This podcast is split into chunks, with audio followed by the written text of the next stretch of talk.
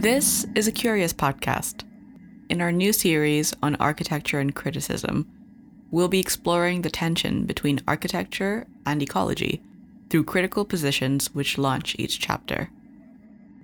Welcome to AR Ecologies, a series by the Architectural Review. Founded in 1896, the AR has set the international architecture agenda in its pages for over 125 years. Instead of standalone interviews, AR Ecologies is set up to be episodic. You'll hear a mixture of voices weaving in and out of our conversations surrounding ecology. While architecture is the common thread that links everything together, our voices are out of orbit.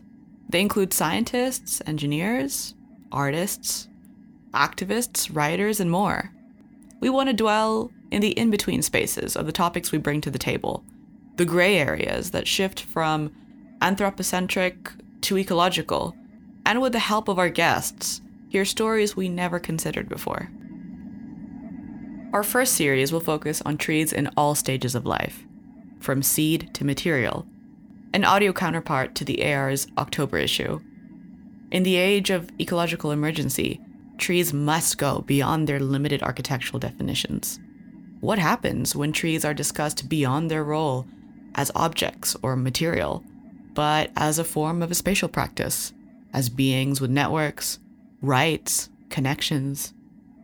Trees aren't a simple solution to the problems humans have made. They hold their own agency. They are entangled with the world, and we with them, in ways that are too complex to grasp all at once, but can reverberate through the perspectives we share. So, from the forests in British Columbia to contested land in the Amazon, to the wood we use in our homes.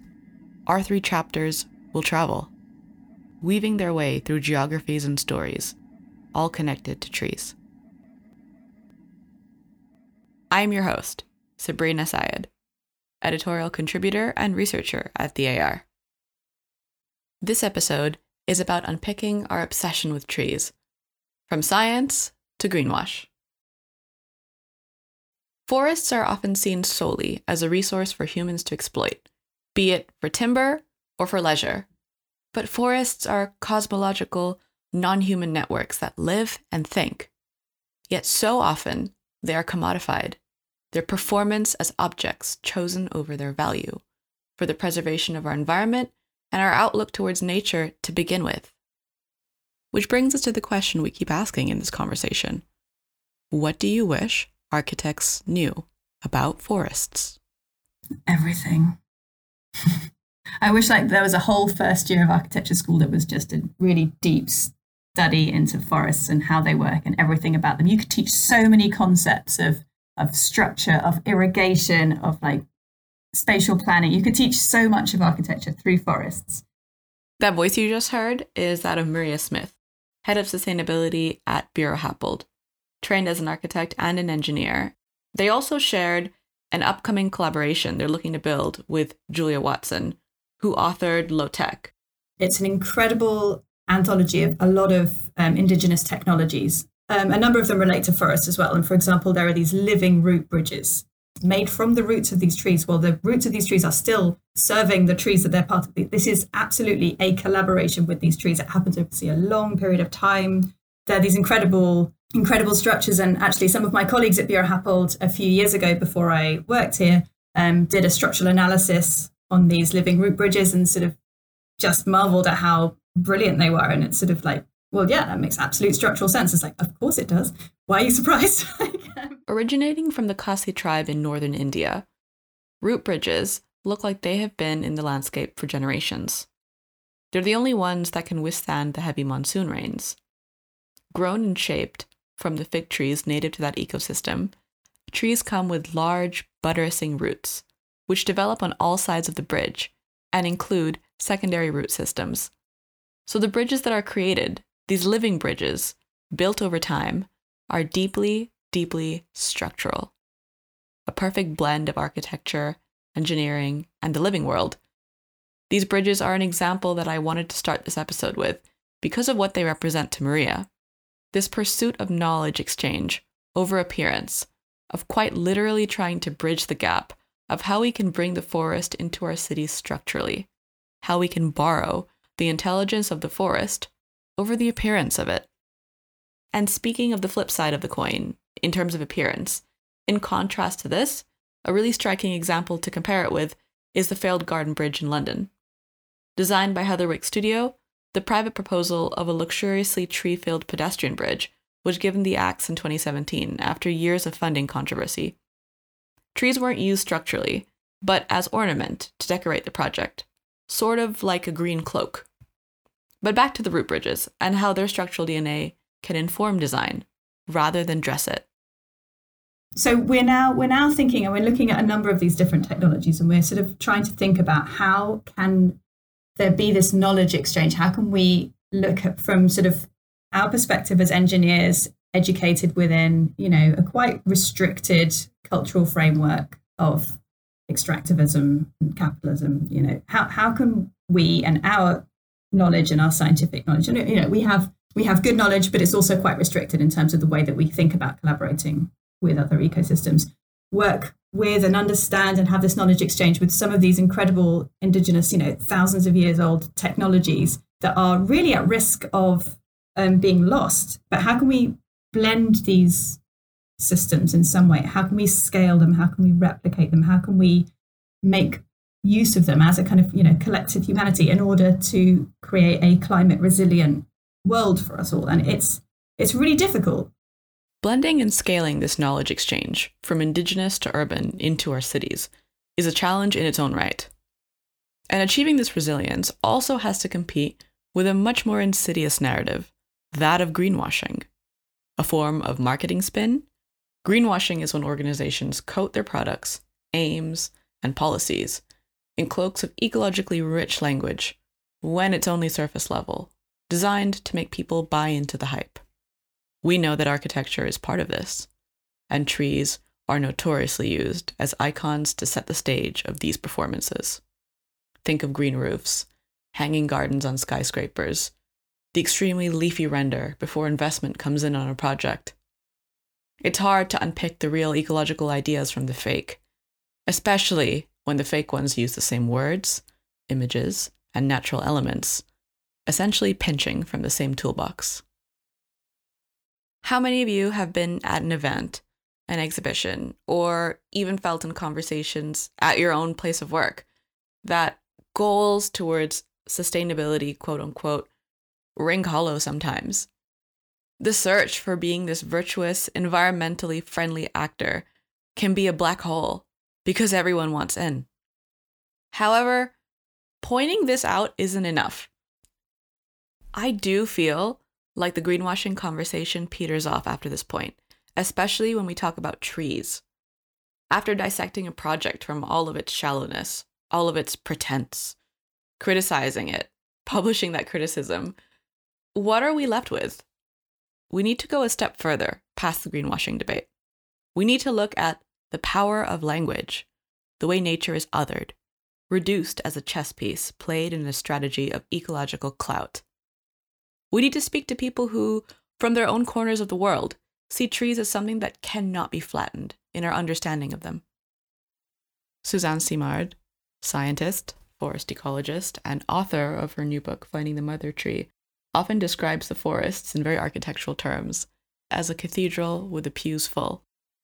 It means that, of course, I'm referring to the forest, and I grew up in old growth forest. So these are spaces on our earth where we have these enormous trees, plants. They're much, much bigger than we are as people. So they're they're you know they're awesome to see, to be among. They're humbling. They're majestic. That's the cathedral, right? It it is it is this place that takes your breath away. And when I say that the pews are full, it means that these places are full of species and processes and the ecosystem is fully functioning, it's fully there. When architects and designers lean on the language of forests to dress their projects, it comes with ambiguity. Because the language is administered regardless of how ecological the projects may be, it's up to us to kind of figure that out between the lines. This is the opposite. Because when Suzanne describes the forest as a cathedral with the pews full, she is using the language of architecture to amplify our image of an entire ecological system. Interpreting from the forest meaningfully means taking into account its entire spatial presence, all of its nooks, all of its crannies. All the niches, all the spaces, all the niche roles and spaces are filled with species, and they're doing their jobs of cycling carbon, cycling nutrients, cycling water, and it's all driven by the energy through photosynthesis from these trees. Yeah, the pews are full. The, the, the ecosystem is full and fully functioning. That's what I mean. Suzanne's connection to the forest is profound. It's all consuming. I was connected to the forest. You know, my my family, we're connected to each other and we grew up and lived in these forests.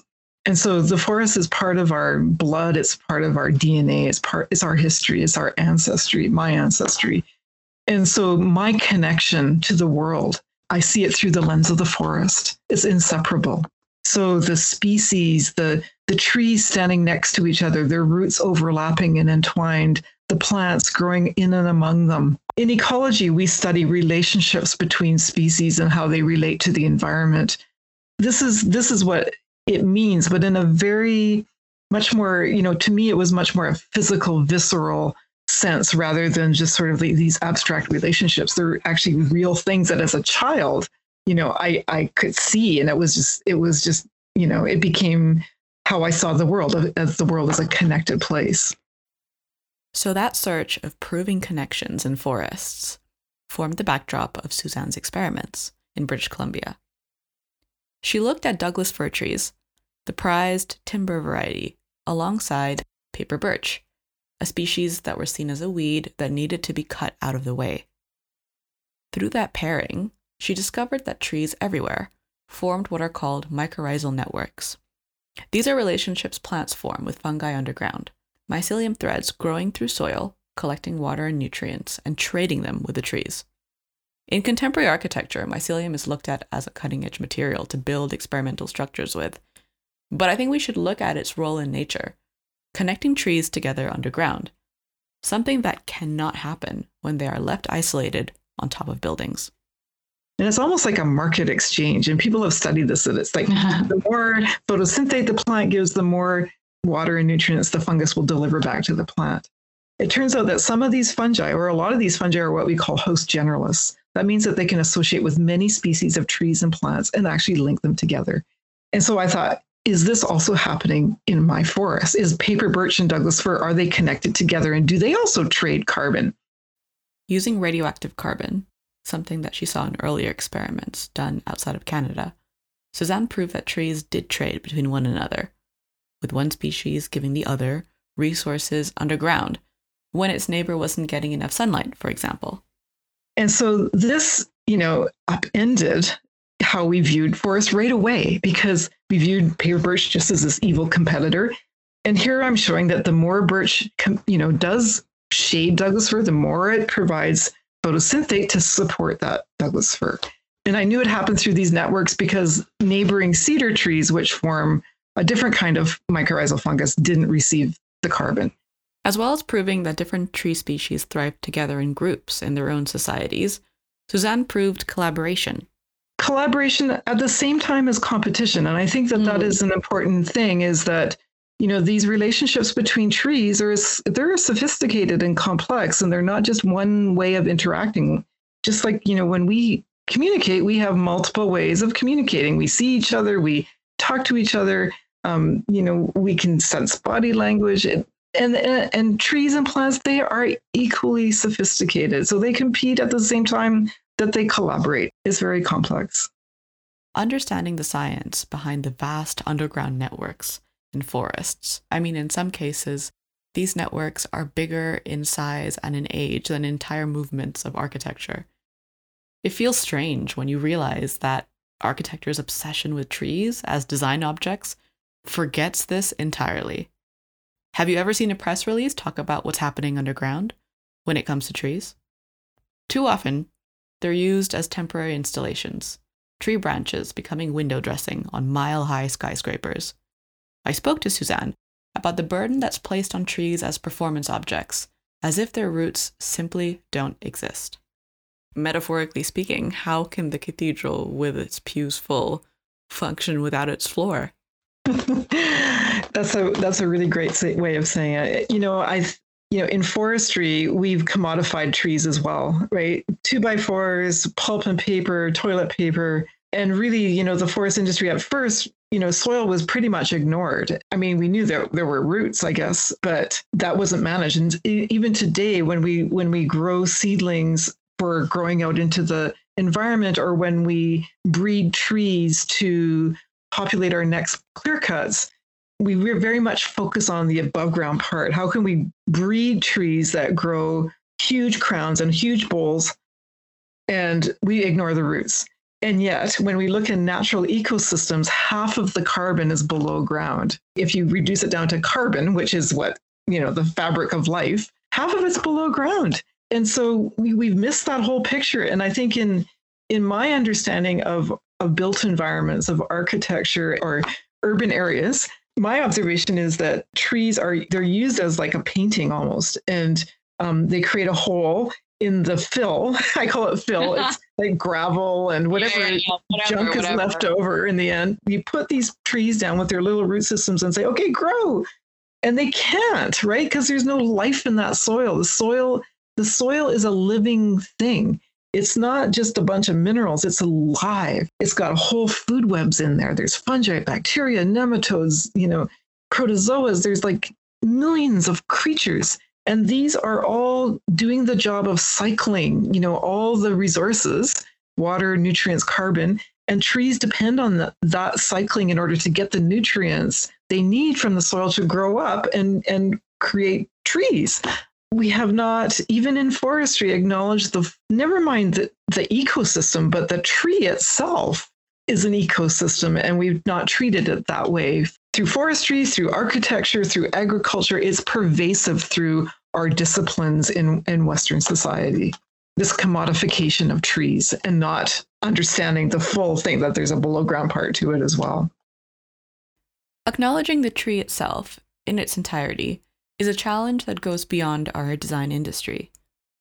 The underground cannot be ignored if we are to pursue them through an ecological agenda.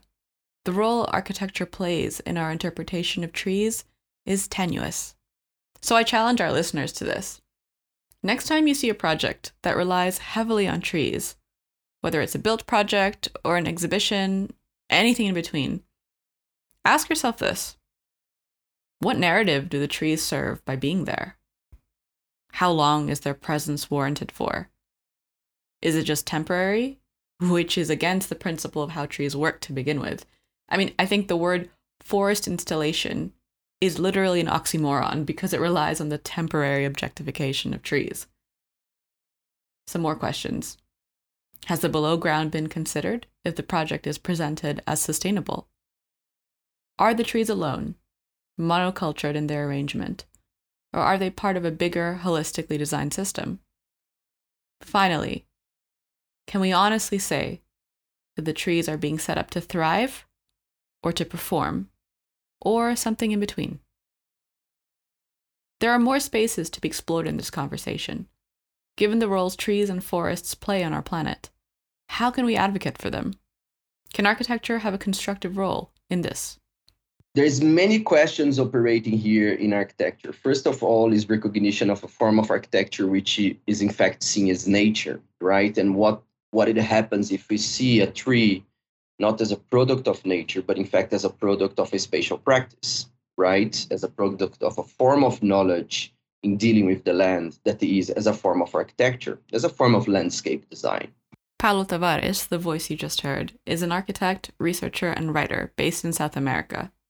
His work bridges and blurs the lines between architecture, ecology, advocacy, and importantly, the role colonization plays in how we interpret nature. I came to understand that uh, architecture has been deployed and used as a means of power, specifically in the way it has been instrumentalized as a tool of colonization, as a necropolitical tool of colonization. Instead of appropriating trees into a form of control, architecture is used as a form of power knowledge. In Paulo's work, looking at forests as the key spaces for that power knowledge and the indigenous communities within them, where it's used as a tool to investigate and protect. It's weird that I'm always called an anthropologist, or people refer to me as anthropologist just because of the fact that is done in alliance with indigenous groups. It is somehow a very colonial way of perceiving work and, and projects developed with uh, indigenous communities and indigenous leaderships as if only anthropologists, which is, of course, a colonial discipline that was designed to know the other and to study the other and, you know, to map the other. So I tend to say that my practice operates not on the ethnographic register, but on a kind of militant register. It's a kind of militant research. Because if we understand that space, that the city, that the environment, that the territory is a right, we need to deploy architecture as a form of advocacy for those rights. Paulo's research projects often question the point at which a forest crosses the threshold to become architecture and how we can advocate for its rights at that point. Surveying ruins deep in the Amazonian rainforest that manifest themselves as trees, vines, palms, and other botanic formations form the basis of how local villages were designed. But they were only made visible when seen from eyes that were distinctly indigenous. The indigenous elders, the indigenous leaders who, you know, came with us, they have a very interesting understanding of the landscape. And immediately when it got closer to these forest formations, they could identify there was a village. They could say, here is Bou, our ancient village. Here is Obdonoyu, that's an ancient village. But, you know, our eyes are trained just to see trees and to see forests, while they could see you know, the remains of an ancient village. Like the root bridges we spoke about earlier, these ruins are not architecture pretending to be forest, but actual patches of forest considered, structurally, culturally, and spatially, as part of a built environment. There's no performance here. And those very root networks Suzanne talked about are ever present. Instead, you have something more profound. So somehow those trees, they are architecture right? They register the history. Yeah. Uh, they register, you know, the history of those people. They are, you know, memorials. As you know, Western societies, when they see a ruin, they can understand the history. That's the somehow the same way that those folks see the forest. While there's a tendency to appropriate designs or projects that seem ecological but aren't into things that are, we can't seem to identify architecture in spaces that are inherently ecological, like these forests. Why is that? We cannot see it. They can see yeah. it. And why we cannot see? Because we are blind by the epistemology of colonialism. So we need to clear the lens. We need to sort of decolonize the way we see it, nature, and therefore the way we understand nature. So, using the frameworks of architecture to advocate for these forests, Paulo, together with a community, designed a petition to put forward to Brazil's National Institute of Historic and Artistic Heritage. So that those trees, those patches of forests need to be, so they should be considered architectural heritage and protected as heritage. We've talked about our understanding of forests as living cosmological networks. But what happens when we interpret them as architectural heritage and, in that light, defend them as architectural heritage? Another way ecological knowledge about forests was widened considerably through Paulo's research was when he reached out to his mentor, botanist William Balée. He came to Brazil and Amazonia to work with the Ka'apor. And through his research, he started to understand that you know the Ka'apor could identify forests that have been planted you know by their ancestors. And those forests are what botanists would call true forests or old growth forests, meaning they are natural forests. But yeah. everything that Balée would see as a true forest, the Ka'apor would call taper, which means an ancient village. This thread of research is present in Balée's book, Cultural Forests of the Amazon, where he argues that the forests in question are not natural, but that they're cultural spaces and as I say, they are architectural, they are planted, they are landscapes designs. So we brought William Balée to the world of architecture, and uh, he traveled with us with different forests in different cities in Amazonia. And during those this trip, he showed me some of his images of his archive that he had made in the 80s with the Ka'apor. And they are very beautiful. They are very, you know, poetic. And what I realized that many of these, what I would call architectural monuments, have been destroyed because these areas have been deforested now. So they are, you know, documents of an architectural monument somehow, or an architectural buildings or ancient village that don't exist anymore.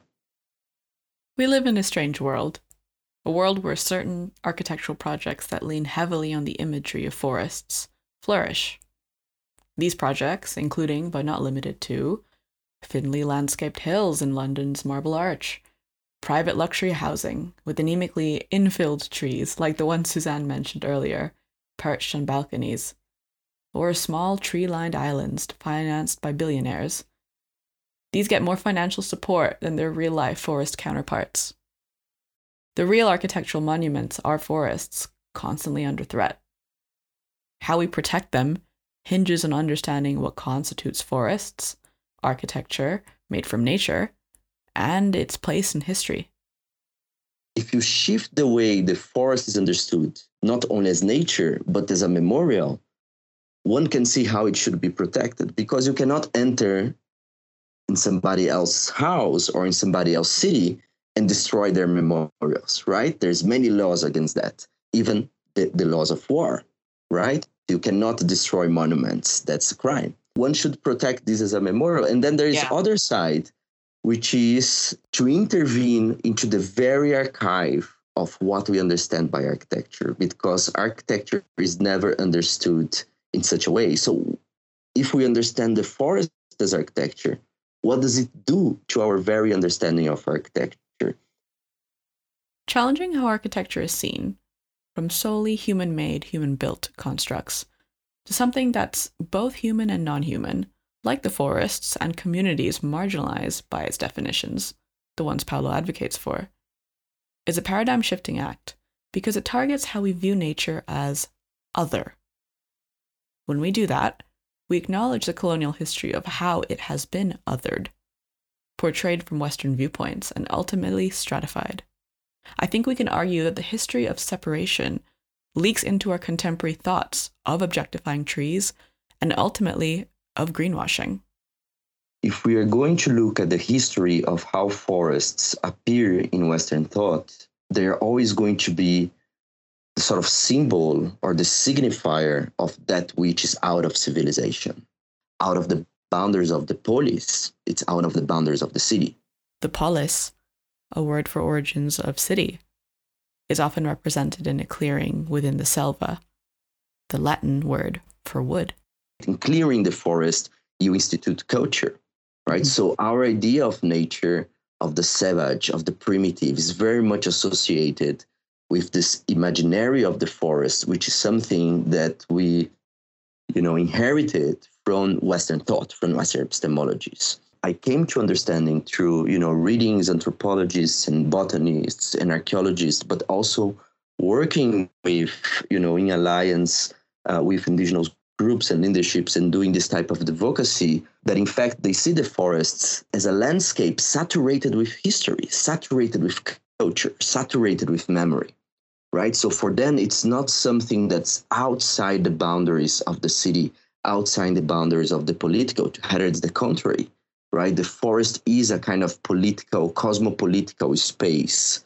We have objectified nature right? We've removed ourselves from nature in western civilization. We have said that nature is separate from us. You know, by the way, like in indigenous languages, there are no words for environment because they view themselves as one of, as integral, as part of. Whereas in Western sciences, we're removed, right? We objectify it. We say we're separate, we're superior. And that has given us, unfortunately, the license to exploit. For a discipline that prizes itself on its command of language, the way architecture does often, it seems to run dry when describing the natural world, at least in the English language. In the English language, we don't have words that properly describe connection. we don't have words that properly describe the intelligence of nature.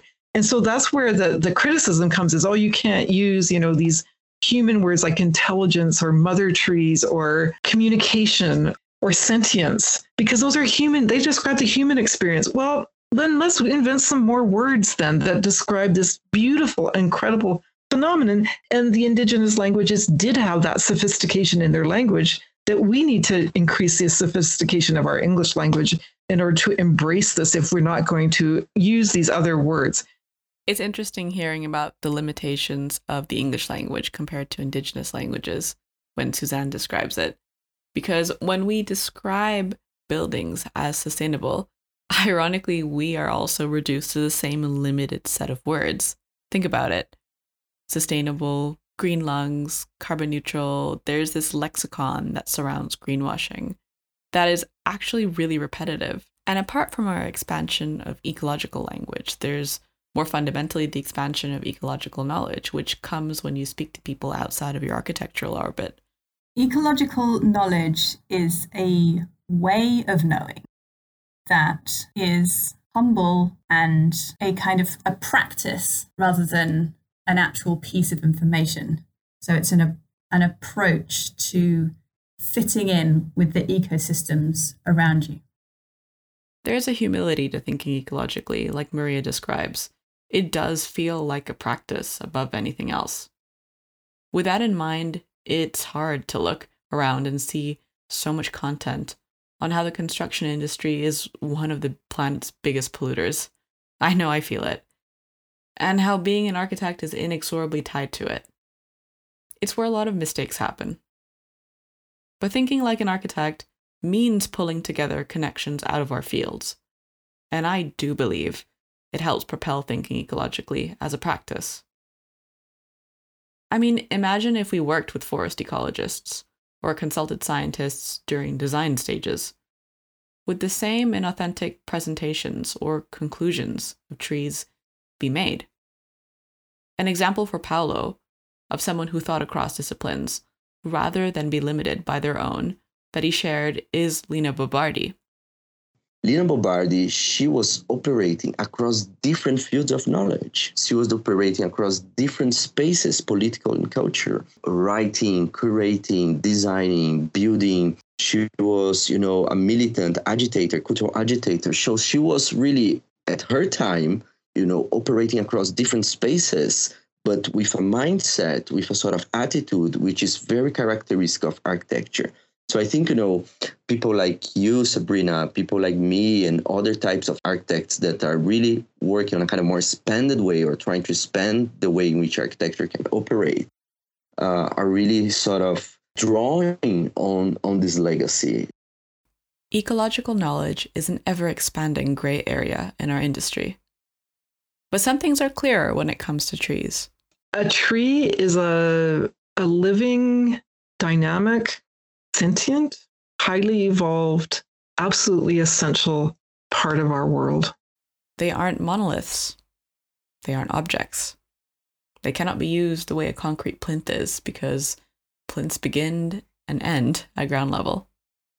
Trees keep expanding, reaching out for growth and connection. Trees can both perform and thrive when thought of as ecological beings, but if they just perform, they probably aren't thriving. Trees can be advocated for as more than just nature. They can transcend into our human and lived histories through architecture. By that lens, we have more agency as architects to advocate for them. And through that, more knowledge by embracing forms of knowledge out of our Western thoughts. And finally, there is so much more to be learned from scientists when it comes to forests. Well, first you're you're working with living creatures, creatures that have behaviors, they have agency, they make decisions, they have memory. These are not objects. These are these are kincentric beings. They're not that different from us. And they're social creatures. That means that they like to have neighbors. They don't grow by themselves they don't like to be by themselves. They, they grow in communities. My message is treat them as such, treat them as living kincentric beings. as social creatures, as societies. That means growing trees not as individuals in fill, but growing communities of forest in real living soil. And then you will see the transformation compared to, you know, what you see on a boulevard, which is usually trees isolated from each other in a line, all the same species. It'll transform how we design our urban areas so that they include clusters of trees that can connect and communicate and form whole ecosystems. So using ecology, using what we know about forests and, and really owning it and, that, and then applying it into your into the design of your environment so we'll just make it we'll all be so much happier. Ecological knowledge is understanding there is no center and we are not at the center.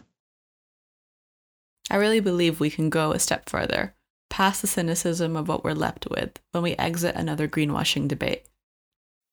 If anything, I hope that anyone listening to this podcast right now, whether you are an architect, designer, student, writer, tree lover, or just a curious mind, which is all you need to be, to be honest, comes out of it with an answer or something new when it comes to answering that question we asked at the very beginning.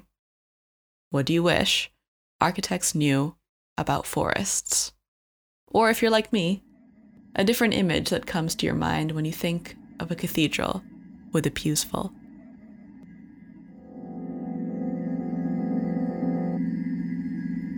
Thank you for listening to AR Ecologies.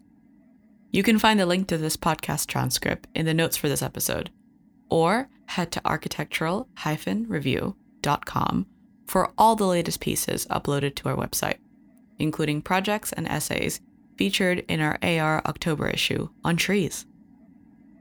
The AR depends on its subscribers to bring you fearless storytelling, independent critical voices, like the ones you hear in this podcast, and thought provoking projects from around the world.